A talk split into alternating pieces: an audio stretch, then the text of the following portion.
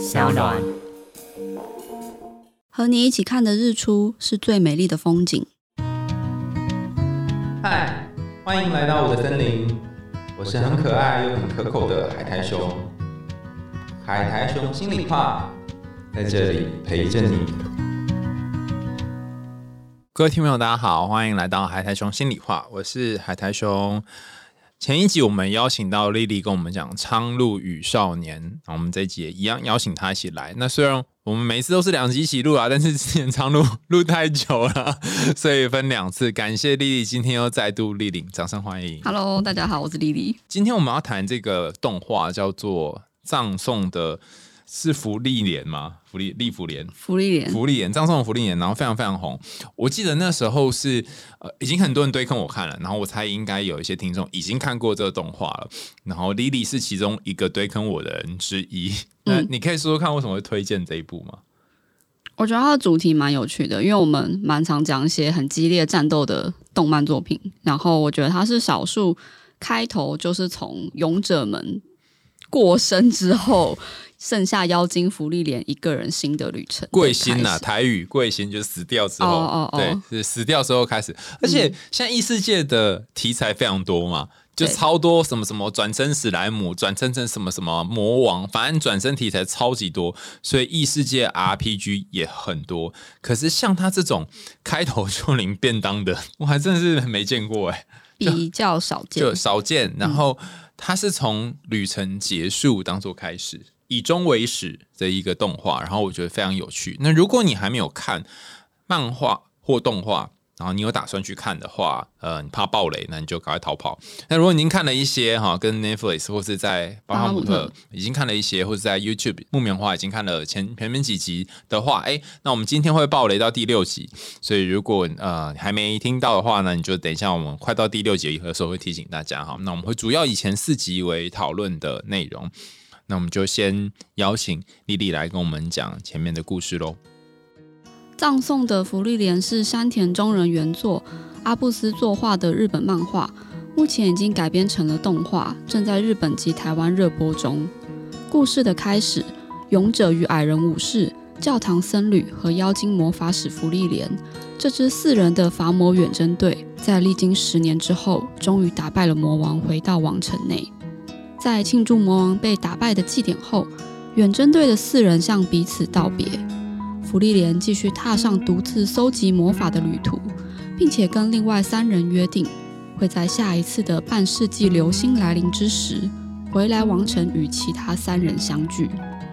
五十年后，福利莲依约回到王城，却发现勇者辛梅尔已经从帅气英勇的青年变成了秃头白胡的老头子。僧侣海塔以及矮人武士艾冉也已经步入老年。四人再次看见了回违半世纪的流星雨。在这场相聚之后，勇者辛梅尔安详的辞世。在入土丧礼上，一向淡然的福利莲哭了，并认为自己并不了解辛梅尔。明明知道人类的生命很短暂，却没有好好的了解这个曾经与自己相处十年的人类。勇者的丧礼在结束后，福利莲与海塔、艾然再次道别。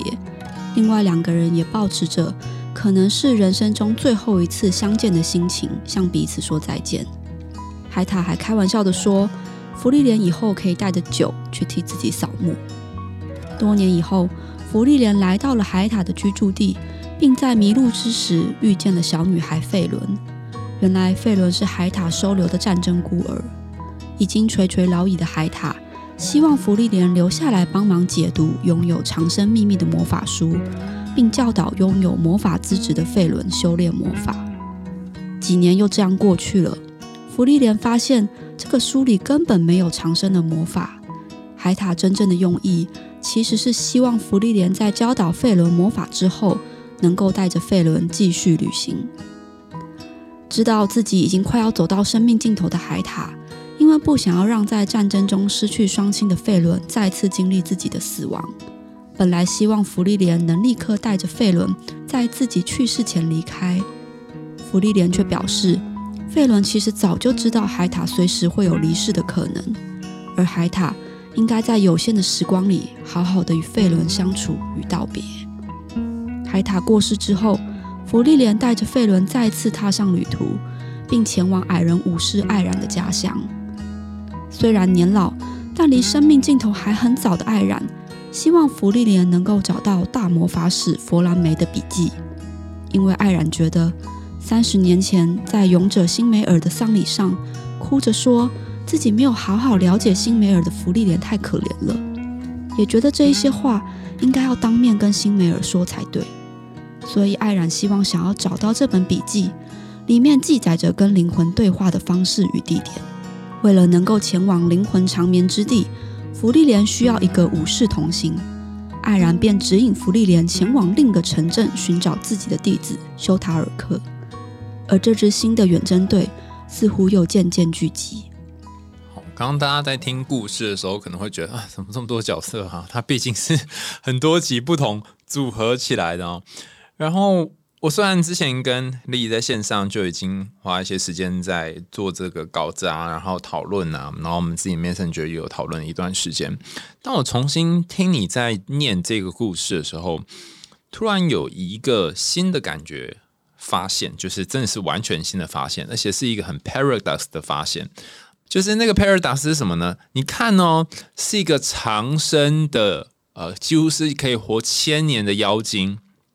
他被海塔委托去寻找长生的魔法，算是诡计啦。嗯，但是你看，这是一个多么吊诡的事，就是人类好像一直想要寻求永生，或者想要寻求长寿，但是相反的，在福利莲这个已经很长寿或几千年，还有。就是这个矮人骑士都是活很久的种族当中，因为长寿好像没什么重要，所以它形成一个很强烈的对比。所以刚刚那一刻，我突然想起一件事情，在海塔的阴谋当中，算阴谋吗？哈，他其实是利用福利莲去去研究魔法的时候，来去培育他的那个算是弟子吗？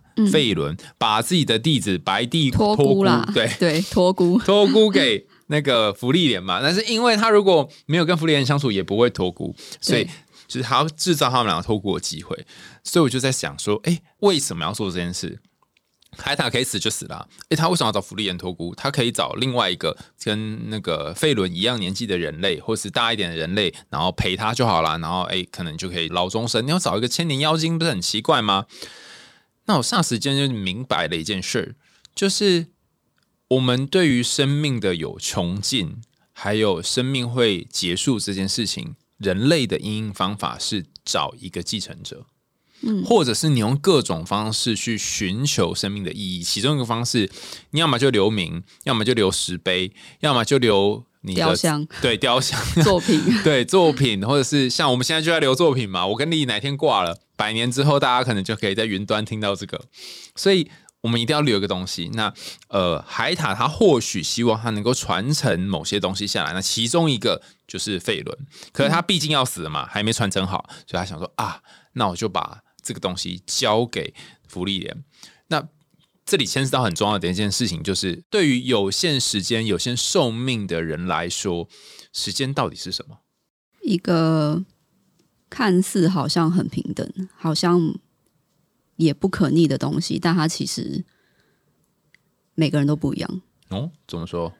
就是我常常会觉得说，在我们的社会观念里面，大部分的一些心灵鸡汤可能会告诉你说，就是每个人都只有二十四小时啊，就是我们其实是可以。很努力的做到很多很多的事情，但是我不知道你们大家有没有看过以前有一部电影叫做《终点站》，它的那个“钟”是时钟的“钟”。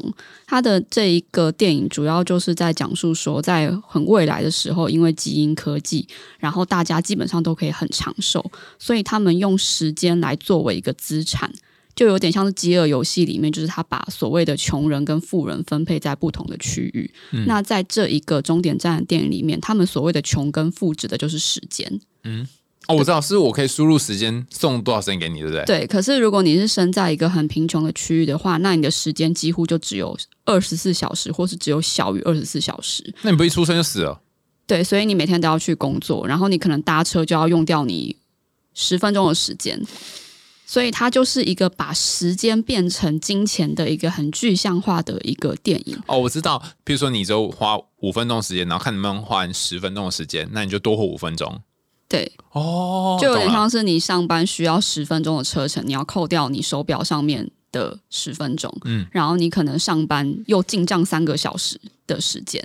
所以这样子，如果你透支，你就会你这个生物体就会停止这样子。那反之，在所谓的富人区，就像这个妖精福利莲，它就是出生在这个精灵族群，它其实就有千年的时间。他可以拿时间去做时间投资。对对对对，而且就会有点像是说，嗯，虽然你会觉得说福利莲它的它有千年的寿命，但是它其实一天还是只有二十四小时啊。至少在这一部动画漫画里面，我比较没有特别看到他的时间跟我们一般人的时间是不一样的。嗯，可是就算他一天跟辛梅尔一样，跟勇者一样，一天二十四小时，可是他还可以活千年呢。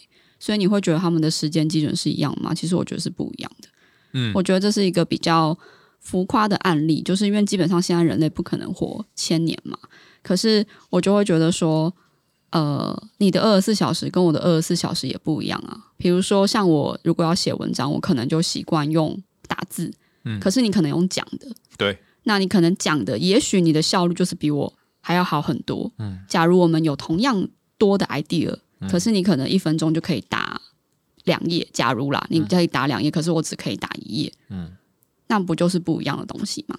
哦，你这突然想到一个一件事情，就好多年前我看了一本书，影响我很深，叫做《生命的时间学》。嗯它其实是心理学啊，哈，啊，它只是叫做时间学。然后他就说你呃，你花多少心力去爱时间，时间就会给你多少爱。最后他就讲类似这样的话，然后就是听君一席话，如听一席话，这不是跟没讲一样吗？但我后来越来越可以理解，它里面有一段哈，他讲他讲一件事，就是还蛮有趣。他说，呃，在矿坑或洞窟里面待一整个小时，你可能会觉得是三天。嗯，但是如果你是在外面时间待一小时，或者你有在做事待的一小时，你就会觉得，哎，好像很快就过去了。所以，我们对于时间的感觉，它过得很快，过得很慢，可能看你投入程度而定。那我们常常会说度日如年嘛，或者是度日如秒。嗯，所以你是要如年还是如秒，其实每一个人的感觉、做的事情都不一样。嗯。除此之外，像刚刚丽丽也讲得很好，你是用你你打字，或是你在写东西，你是一个字一个字用手敲的嘛，对不对？所以你运作出来的品质，其实就是是透过脑，然后到手，然后手会有触觉出来，然后会经过一些思索的。可我很习惯，就是脑到嘴巴比较近嘛，所以就直接就就出来，出来，出来，出来。所以他的他的那个感觉又是蛮不一样的感觉，就是看看你是怎么去运用这个时间。然而，如果当时间变成一种货币，那这个货币要去怎么计算它的价值呢？就是我不太理解，就是说，如果是你，你要选福利脸，还是你要选勇者辛梅尔？你想要选永恒的时间，还是想要选选择更就是更短的生命？我没有想过这个问题，因为我觉得这好像不能自己选择。他们这两个人过的人生是很不一样，不是吗？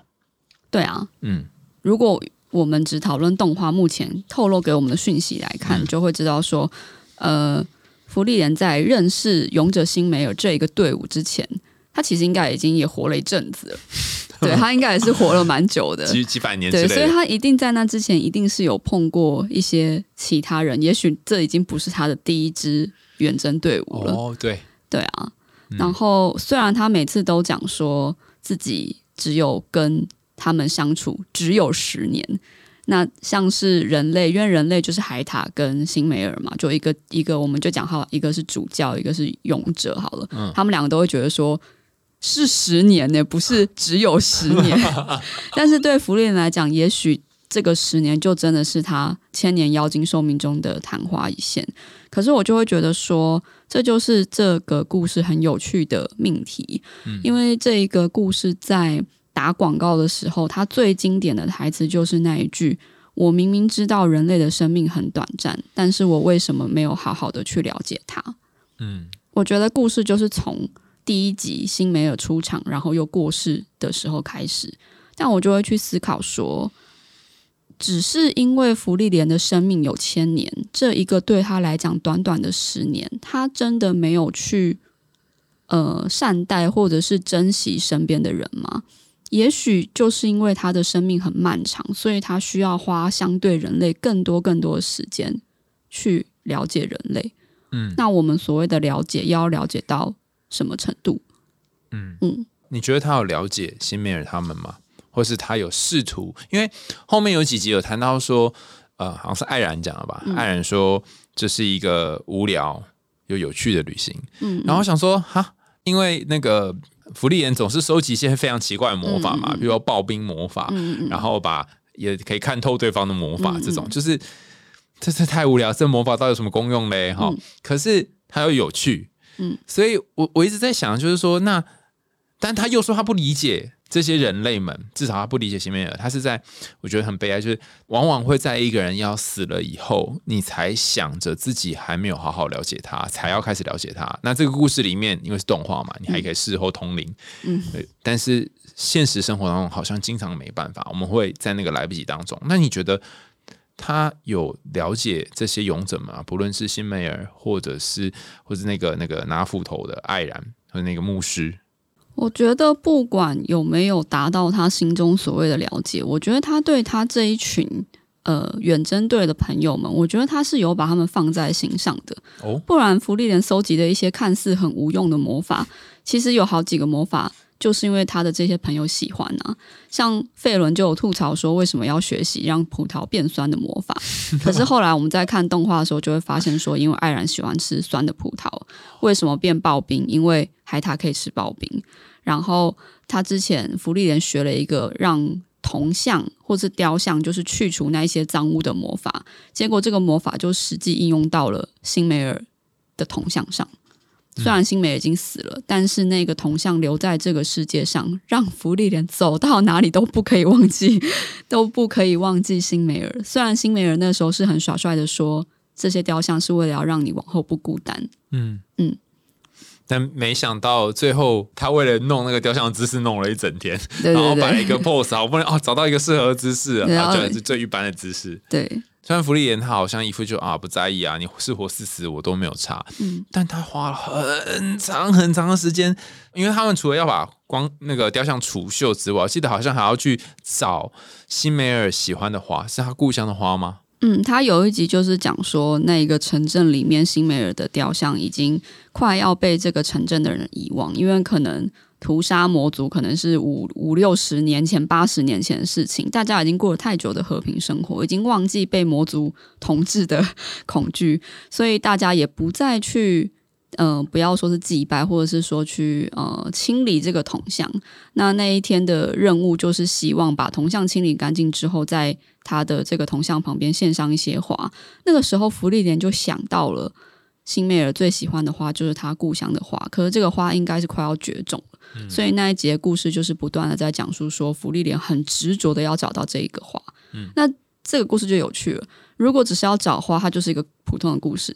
但是在找花这件事情上，费伦就跟福利莲出现了完全不同的反应。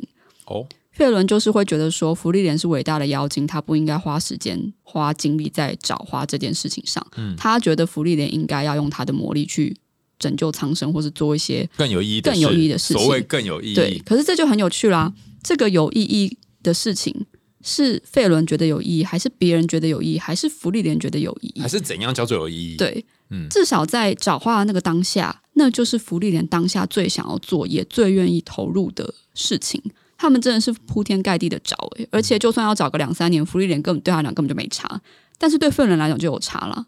费伦可能没有这么多的时间跟他一起耗在这个城镇，所以那也是第一次在动画中，费伦从一个小女孩，然后学习魔法，变成跟福利莲一起上路之后，那一集的故事就是费伦自己跑去，就是他们一起找花找了一阵子之后，他跑去找了这一个委托人，这个老奶奶，就跟他讲说，嗯，福利莲大人是一个伟大的魔法师，伟大的妖精，他不应该花时间在这个地方。我觉得这个花应该就是找不到了。嗯，就是这个花真的找得到吗？会不会他只是在找一个所谓的梦想？会不会是因为他只是放不下辛梅尔，所以他要去执着找这个根本找不到的东西？可是他们没有这么多时间好。他他很害怕一百年都要跟这些对，臭妖精混下去。真的，他没有一百年。对，但是我觉得这就蛮有趣。你可以说费伦是错的吗？或者是你觉得他在指责福利点吗？我觉得是因为他们担心的事情跟他们的时间资产就完全没有在同一条线上。嗯，因为事实就是嘛，福利点可以为了这个花，假如他想，他真的可以花一百年去找那个花，但费伦就是不行嘛。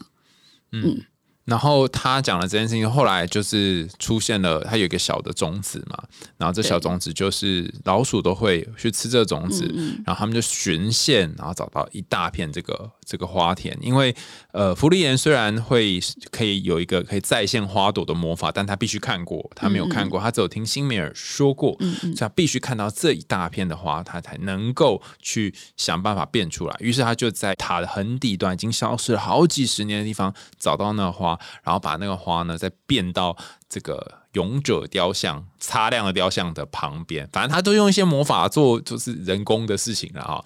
然后把它弄出来，你不觉得很浪漫吗？你看哦，一个千年时间的妖精，他为了他在乎的人，或者是他在意的事情、执着的事情，他可以全心全意的投入在里面。诶，所以我刚才问你那个很奇怪的问题啊，就是说。动画一开始想跟大家说啊，福利岩就是绕了一圈之后，大家都死光，然后也没有死爱人光，还没死啊对，还没死，大家都已经就是有一些人都已经死了，他才开始打算要了解大家，嗯好像他是最慢懂得爱的人。可是真的是这样吗？他其实有留心在这人身上啊。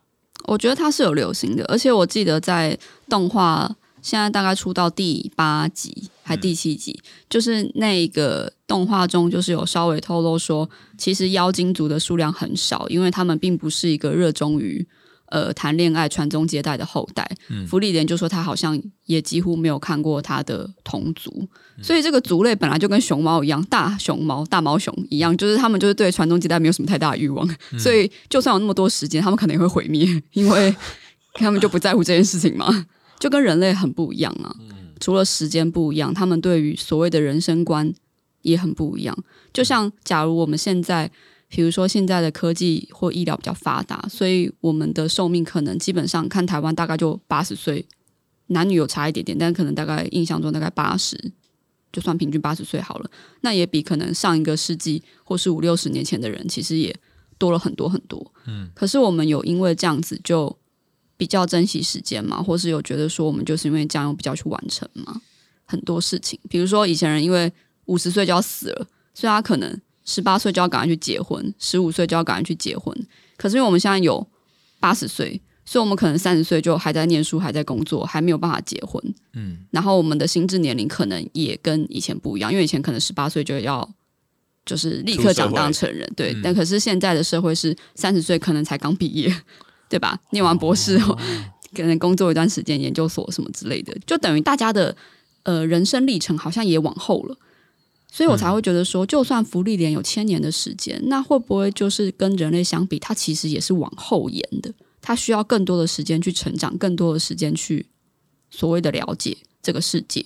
所以在他的时间观里面的那个了解，跟在人类世界里面的了解，可能有一点不一样。嗯嗯嗯，然后你刚刚在讲这段的时候，我觉得我想到一个跟你完全相反的，不知道算不算完全相反的观点，就是说，嗯，我我在里面哈，包含那个新美的第一集他挂点的时候，然后他们去送葬，然后最后福利人就哭了嘛，对不对？他不知道为什么自己哭，然后他也就就很难理解，嗯。那个时候，我可能就会有一种感觉，就是福利莲跟呃海塔好像都有某一种嘴硬，或者是某一种跟其他人之间隔着一种人际关系的墙。我不想要真实的跟你交往，因为你才占我一段时间，或者是我就假装跟你好像很不在意，因为反正你活千年，那我就只只是你的沧海一粟而已。他好像隔着一个什么东西在认识，可是实际上会不会反而他这种？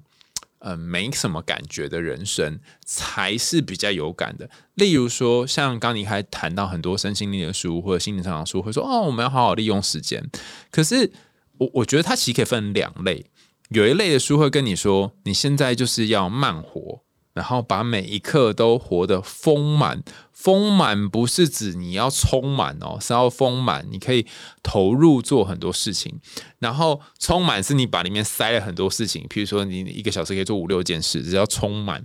所以有一派是走这种，那另外一派就是你要能够善用你时间，有效率的做出最高输出、最高产值的东西。好，那。这两派好像诶各自都有人用，然后是你有时候要丰满，时候充满之类。可是我后来想一想，就觉得，诶，会不会福利莲他这个千年的人生当中，他如果把它压缩成百年的话，他其实是过着一个丰满的人生，就是他每一刻在那边弄刨冰啊，在那里弄葡萄啊，几年这边找一朵花，其实是一个有活在时间里面的人。而不是就是还要匆匆忙去赶效率。嗯嗯嗯嗯，理解人也是一样嘛，他也不是匆忙去了解一个人，就像你说，他花更多时间去了解一个人。嗯，然后还有一点就是，我觉得可以反过来想，我们每一次在求这效率，你刚刚说哦，以前人可能很年轻的时候，他就他就得要结婚啊，然后呃，生命历程很早，然后很快就挂点啦，哈。那你说，那以前能过比较快乐吗？还是现在过比较快乐呢？还是好像没什么差别呢？这就很 depends，我们去看。怎样叫做快乐？就是我们现在看似我的感觉啦，哈，看似我们可以在短时间之内塞更多的事情，比方不论是各种科技 AI，然后以前可能需要三天可以完成事情，可能一天完成，或是更短的时间内就可以完成。那也意味着说，如果你更短时间完成事情，你就拥有看似更多的时间。所以以前的人可能是真的活，比如假说五十年好了，我们现在不只是活到八十年，我们能做的事情可能是一百五十年的事。像这样，以前的人的有十年，所以概念上，我们的确得到当年福利连的那个长生术，嗯，就是比起当年长生，可是我们没有比较快乐啊。甚至如果按那个忧郁水平来讲话，我们比起过过去许多人，倘若不是那种视频或战争阶段，我们其实那个忧郁的状况是越来越明显的。所以我在想，真的长生，而且是这种把自己塞满长生，有过的比较好吗？还是你会对生命有？更多的恐惧跟害怕呢，但是也这样也不是不好啦哈，因为我觉得有一个好处，就是有其中有一集不是打那个打那个啥。打龙哦，不不不打龙，打那个一个一个很可怕的怪物，会什么死亡魔法是不是？哦，你说那个被封印的那一个？对对对对对，反正那一集就是有一只怪物当年很强，然后被封印了，然后他会一个死亡魔法一搞出来，然后大家都死光光这样子。那当时辛梅尔他们一行人就打不赢他，然后就会被封印起来。然后他隔了一段时间之后，哎，突然呃即将要被解开封印了嘛哈，然后等到福利眼他们再去打他的时候，就哎一集就死了。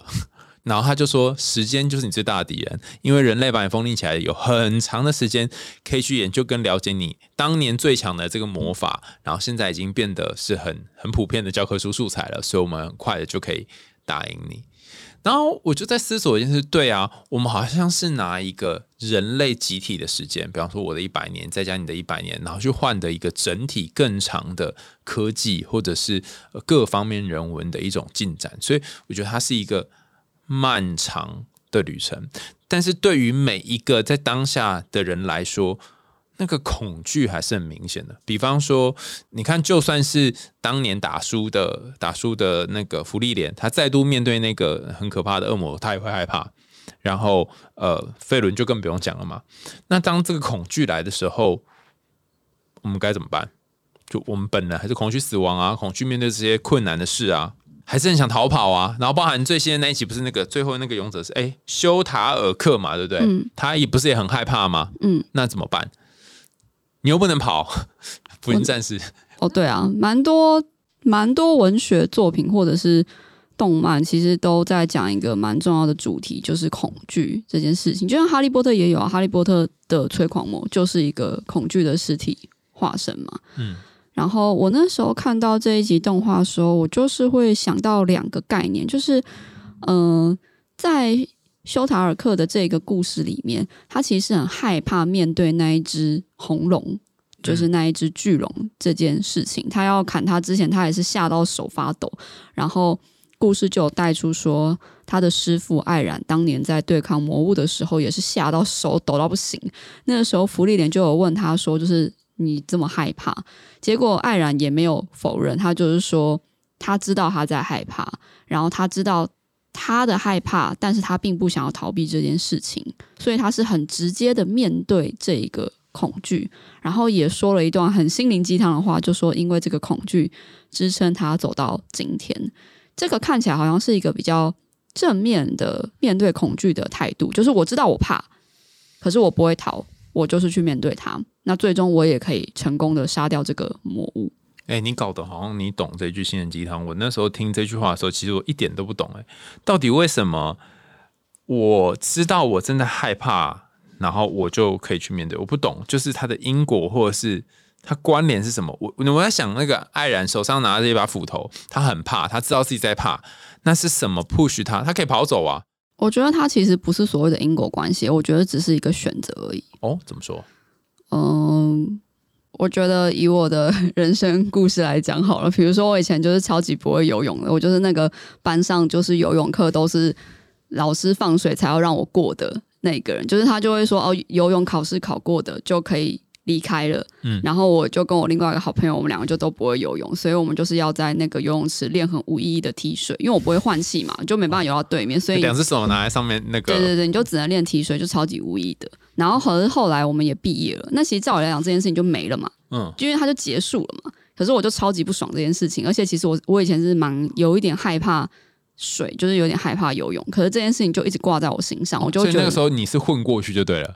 呃，断算混过去，老师就是说还是可以让毕业，可是你要展现你的诚意，就是台湾无聊的教育，就是他也没有要教你游泳，你就是在那边自己练这样子。对，然后但我就一直很在意这件事情，我就觉得它是我的恐惧，嗯，它是我的。很在意的一件事情，可是这个恐惧很有趣，就是别人不一定会恐惧啊，别人也会觉得啊，反正就毕业了有差吗？那会游泳的人也会觉得啊，就会游泳啦，不会游泳又怎样？可是我很在意啊。然后毕业多年之后，我就还是想尽办法学会了游泳，然后我就觉得我的恐惧消散。所以我觉得它是一个选择，自己花钱再去学游泳，呃，找朋友，找朋友再教你游泳，教我游泳。可是过了这么多年，你有因为就是封印这恶魔过了几年之后，然后它变得容易吗？没有啊。所以我还是花了蛮多时间在练习，但我后来就会了。哦，所以我觉得它其实是一个选择。你选择要不要再面对，跟那个修塔克一样嘛？在第六集，他第一次就跑走，就打不赢嘛，原地发呆。但他后来不知道为什么，他没有想到自己可以就就就把喉咙给劈死了。嗯。但其实这段时间他是不断在做你踢水的事嘛，嗯，而且一直在那边砍砍砍那个山，然后你也是一样，你可能有你可能有很长时间的投入，所以你可以选你要要投入或不要投入。而且我觉得对应到你刚刚问我说爱然说的那句话，艾然，嗯，我不太确定是不是翻译的问题。那反正我看 Next Free 他的那个翻译是说艾然是说这个恐惧支撑他走到今天。我觉得他比较像是一个提醒，嗯，就是他有这个恐惧，然后这个恐惧提醒他。可能这个恐惧对他来讲是一种生命的提醒，就是他可能觉得他会恐惧，是因为他知道他自己能力有限，他可能没有办法一挥斧头就立刻打败魔物，所以因为这个恐惧，让他知道，假如他不继续努力，他可能就会随时死在魔物手下。所以他虽然害怕，他还是得必须不断的，就像你刚刚讲，不断的去练习挥斧头，不断的练习踢水。虽然他害怕，但他还是得去做这件事情。他选择了去。跟这个恐惧一起共存，嗯，然后去面对这一个出现在他生命前的这一个巨大的恐惧，然后战胜它。我觉得他所谓的支撑恐惧支撑他走到今天，指的应该是这个意思。嗯嗯，但是我觉得他不是什么因果关系，我觉得他比较像是一个选择，因为他也可以一直恐惧啊，然后就逃走了。但是如果他逃走，他就不会加入这些远征队了嘛。我觉得除了选择之外，还有多一件事情是对小事情的坚持。就你刚刚在讲的时候，我就想起我们有一集邀请到李崇义老师，他来现场跟我们分享有一个故事，就是在讲什么小和尚的那个每天的砍柴、呃挑水，然后煮饭是的的这个故事，然后。呃，小和尚之所以有别于老师傅，是老师傅他可以在每一个 moment 砍柴，就是为了砍柴；然后挑水，就是为了挑水。但小和尚永远都在想着，他现在所做的事情都是为了晚上要煮饭。那不是你吗？对，就是我，活在未来的人。也就是说，倘若修塔尔克或者是艾然他们在打怪物的时候，永远都想着我要怎么把对面这只怪物杀死，他就会失去了手握住斧头，然后。挥下去的那个踏实感，有有点难描述，但是就是你 focus 在很当下的那一个那个 moment，那个修塔克不是每那边砍墙壁吗？然后把这墙壁砍出，他也没有一次就要把墙壁砍裂嘛，他就一点一点一点这样慢慢砍，然后总有一天他就会发现，哎。自己跟当时不一样，就像那个被封印起来的恶魔，就是我们人类不断不断每天每天累积，然后有一天那个你以为好像很难的东西就被征服。所谓跟恐惧共处，或者是让恐惧变成勇气的方法，就是你面对当下此时此刻你手上在拿的那个斧头的战斗，你去拿着它，然后战斗它，然后不要去想你眼前有一只红玲珑。是去想你手上这个斧头，然后握紧它，先这样就好了，然后再去想其他事情。我觉得这可能是一个蛮蛮快可以往前的方式。就回到刚刚那个恐惧啊，因为我我觉得艾冉在面对恐惧的时候，他其实是比较像是一个比较正面积极的态度去面对他的恐惧。那我那时候看故事的时候，我就想到另外一个相对应的概念，就是。呃，之前的一个蛮大作的那个电影《沙丘》，它也是小说改编的。那《沙丘》在电影中的第一集，其中一个角色就是那个 Lady Jessica，她就有讲一段话，她就是讲说，恐惧会扼杀心灵，所以不要恐惧。那这一句话也是那个男主角一直在对自己说的这件事情。可是我觉得，其实 Lady Jessica 的这一段句子跟艾然面对恐惧的，我觉得他的其实的概念是一样的，因为这两个。它不是相反吗？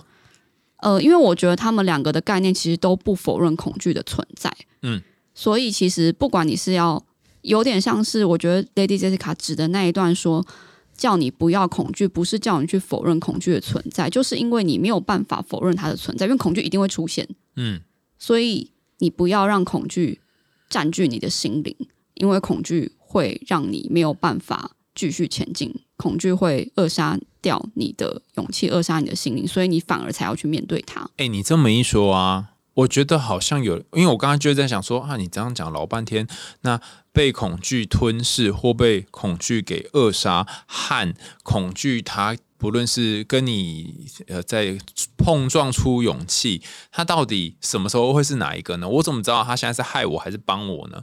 但我就想到那个不知道第五集、第六集那那个修塔尔克，他他其实有两种恐惧，一种恐惧是他站在红玲珑的正前方。看着他很害怕，全身发抖，跟他师傅在面对怪物的时候完全一样。这是恐惧一。另外一个恐惧二是他坐在这个村庄旁边的石头山岩壁上面，然后大家来找他，大家对他很好，大家都以为他拯救了这个村庄，因为他的存在，所以红玲珑才没有来袭击村庄。但此时他心里面应该有另外一种恐惧，就是我值得大家这样子对待吗？我我会不会有点占便宜？然后我其实是一个很虚假的人，我利用了大家。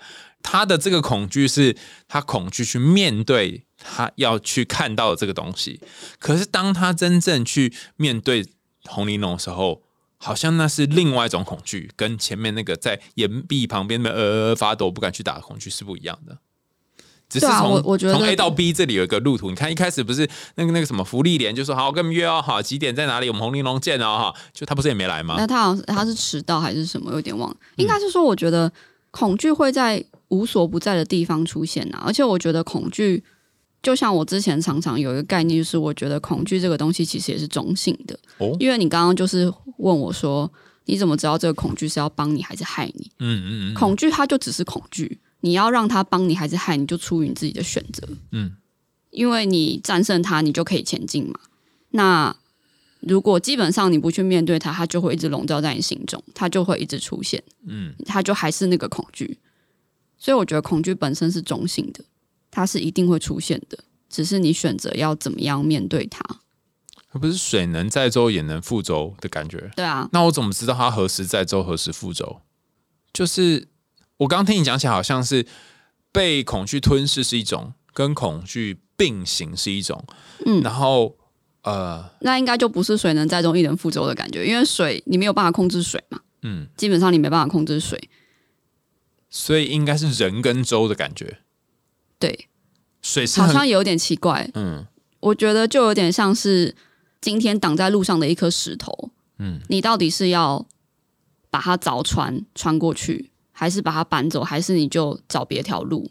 嗯，可是那个石头都会一直存在在那里，只要你不去凿它，不去把它搬走，它就会一直在这条路上。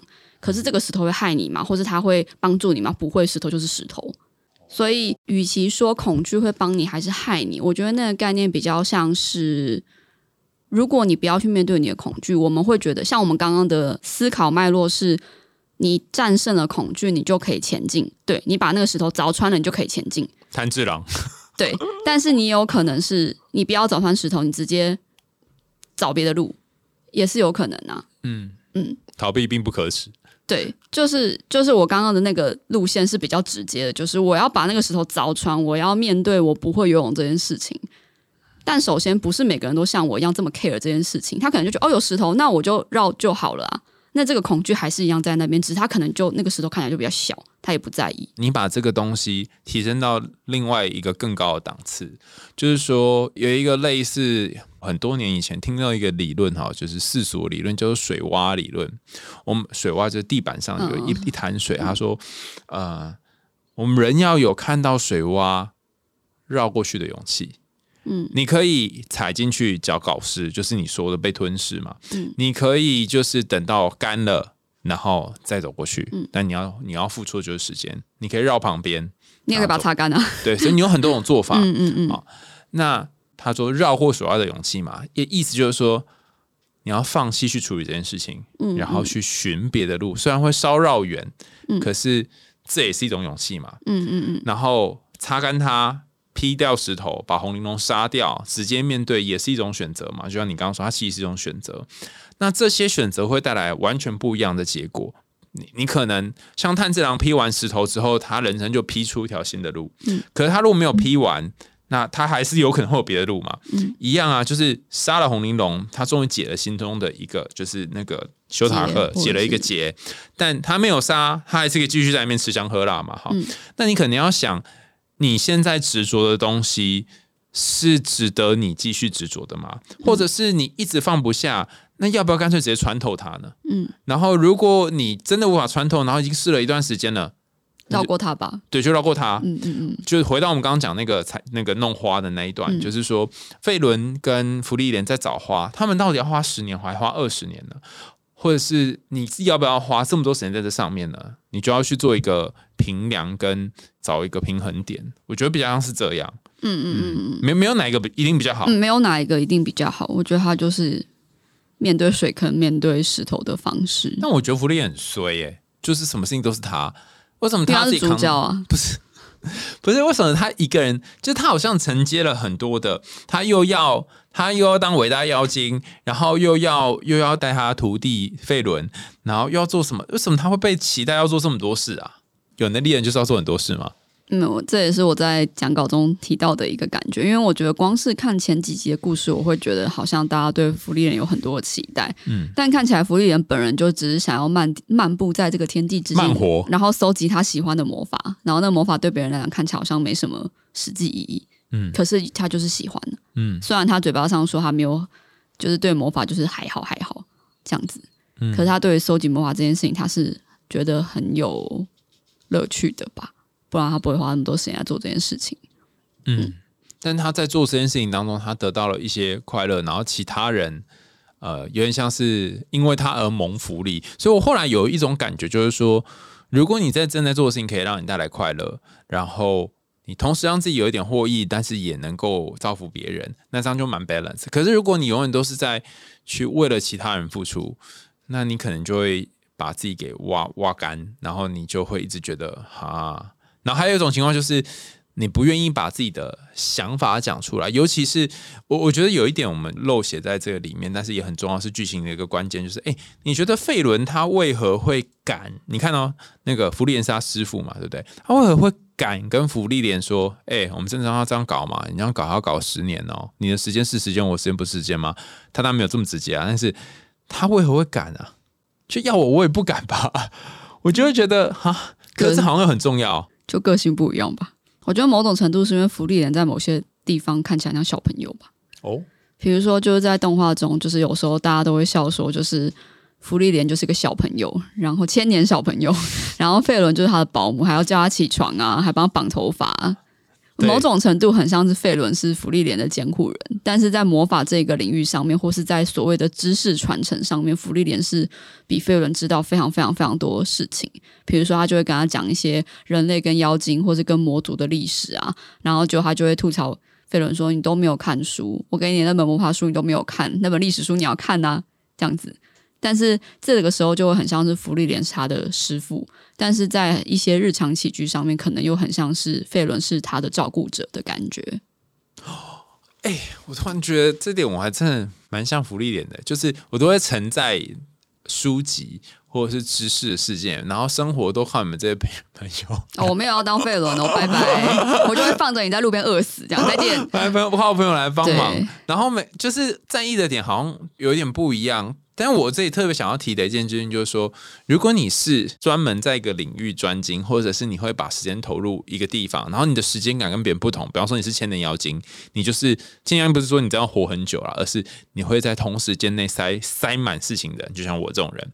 那跟你一起共事的人，他们如果相反，他们不会塞这么多事，他们的人生比较短，所以他们会好好的体验每一刻。他们假设是这样的人的话，那这样的人要共事，你们必须找到某种 balance、欸、就是、哦对啊，对啊，是说你你也试图去跟我找一个 balance，没有，我刚刚就想说，如果你是 沉浸在书中的福利莲，那福利莲中间他离开辛梅尔他们那五十年，他还不是过得好好的，所以根本不用叫他起床，反正他该起床的时候他就会起床了，对，但是不需要去帮别人做太多事情。没错，但是但是他回来跟他回来跟那个费伦一起旅行的这段时间，他得要改变一下样子嘛。他不用改变啊，他就是被宠坏了。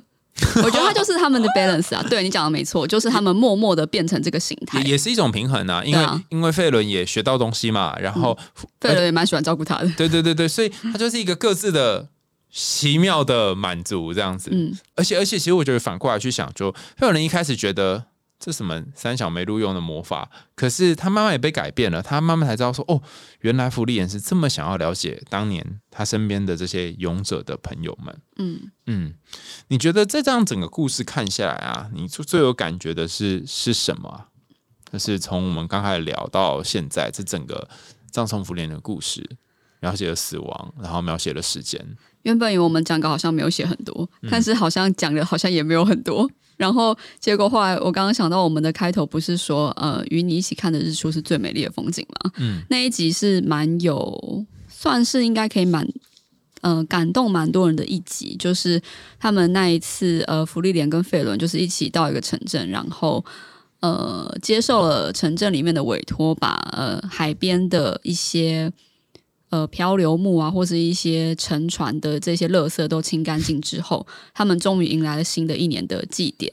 那福利莲就是一个早上爬不起来的人嘛，所以他能够看到这个日出，就是依靠着费伦又把它挖起来，然后赶快去看日出的感觉。那这一段同时也描述了福利莲以前在跟新美人他们一起看日日出的时候，因为福利莲可能看过非常非常多的日出，他可能觉得就只是日出，但是他有发现那一天的日出如果没有费伦的话，他其实是看不到的。就算他活了千年，他也只能跟费伦一起看这一天的日出，这一天不会再回去了。不管他活多久，他都只有那一刻，所以错过就是错过，他不会再回去。就算他明天爬起来看日出，那也是明天的日出啊，也不是当下的那一个日出。哎、你讲好有哲学思维啊！明天的日出是明天的，对，明天日出是明天的，明天日出不会跟今天一样，今天也不会跟昨天一样。但是当下只有一次，而且你跟这个人相聚的缘分，嗯就是此生唯一，应该这么说。嗯嗯嗯，就只有这一次而已。然后他还讲一个很好，他说如果不是辛梅尔，他根本不会爬起来看日出。嗯如果不是费伦，他也不会爬起来看日出。对，所以有些时候我们看似为了别人，但是这个为了别人或是呃帮大家做的事情，却为你创造一个独一无二的经验，而且他没有办法再被复制。而且我觉得福利点应该是有点傲娇吧，为什么？因为他那个时候就说日出很漂亮，但是不就是日出嘛？但是他一转头发现费伦非常感动于这个漂亮的日出，还跟他讲说：“哦，福利莲大人，这个日出真的是很美丽的时候。”我觉得福利莲是非常非常开心的。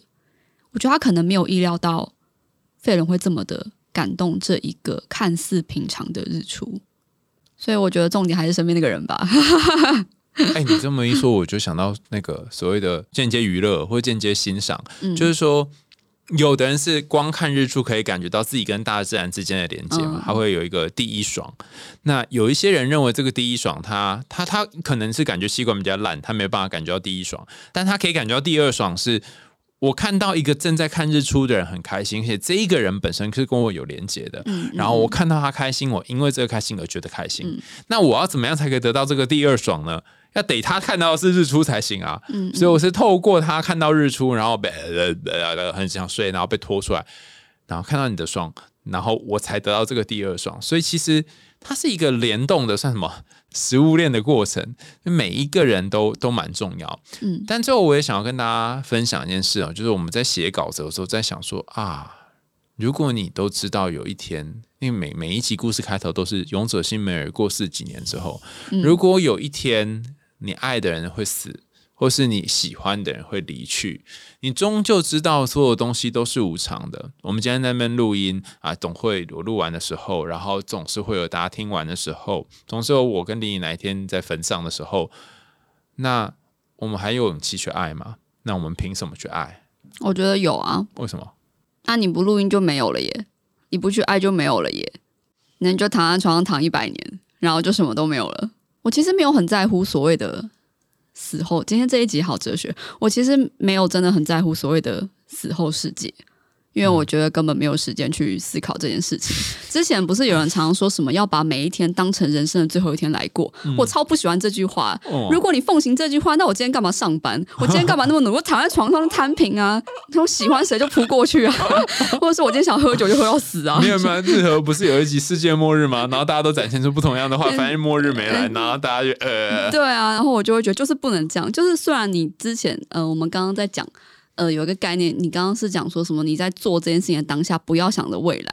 比如说，你砍柴的时候、打水的时候，不要想着我是要做晚餐。可是某种程度，你怎么可能不去想？对啊，那、我如果我明天就要死了，我干嘛做这些事情啊？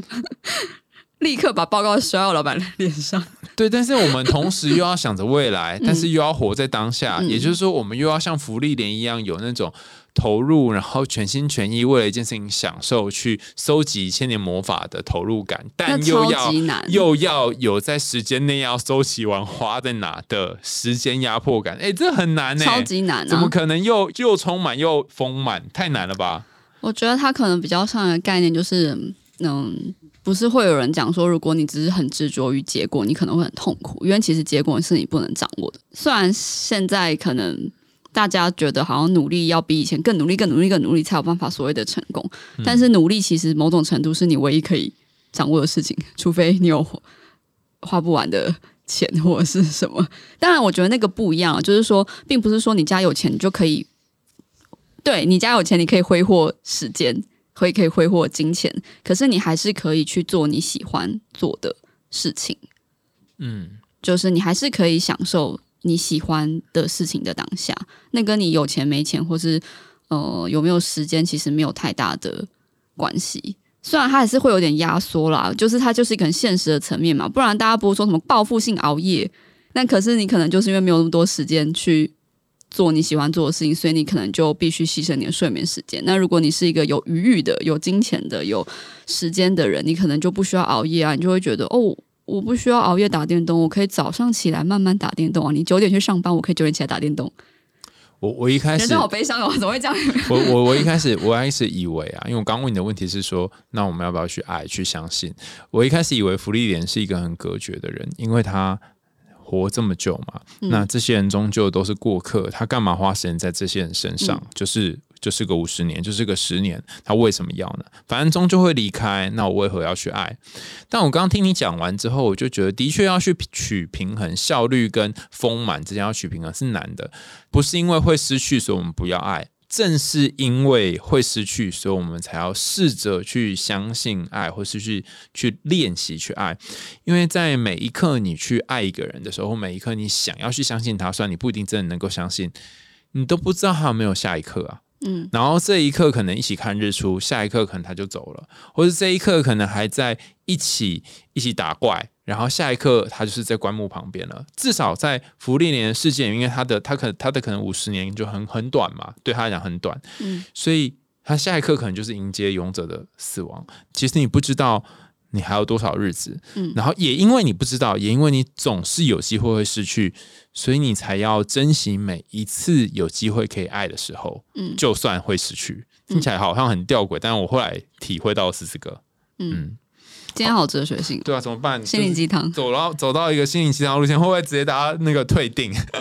哦，你的故诶，你的节目不是走心灵鸡汤路线吗？然 后你有什么神秘的误解吗？我以为我们可以给大家很多洞察，可是我觉得这期我这感触蛮多，就是对于死亡跟时间哈，其实有很多可以讨论。然后我真的很推荐那本《生命的时间学》，只不过我有点不太确定能不能够买得到这本书，因为还蛮蛮古老的。你你还有什么其他今天要讲没有讲到吗？其实我觉得讲蛮多了，而且我觉得有点可惜。你要不要自己再录一集啊？就是海苔熊有特别写到那个他看葬送的福利莲里面的一些象征跟隐喻。嗯，我觉得不用诶、因为我觉得大部分的好像其他人都都有讨论到，然后我反而觉得跟你的这个讨论是我平常比较少去提到，所以大家也可以去想。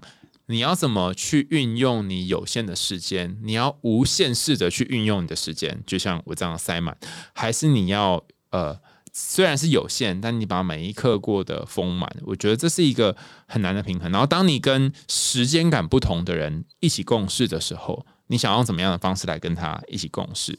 那如果大家喜欢我们的节目，也要记得订阅我们的海洋心里话。那如果大家喜欢丽丽讲故事的风格跟解析的方式，也欢迎到 Normal Limit 的贾文清世界 你自己自己 有没有被 Q 啦？自己的 Q 那不是、啊、你不是有个 podcast 吗？现在还有在跟，超久没有跟了，糟糕，我的时间冻结了，你真的被封印的恶魔我被。封，对我被封印对，了。还有 YouTube 频道，然后还有那个 IG 跟 Facebook 哈，大家可以到那边追踪他。那我们海洋心的话，就下次见喽，拜拜拜拜。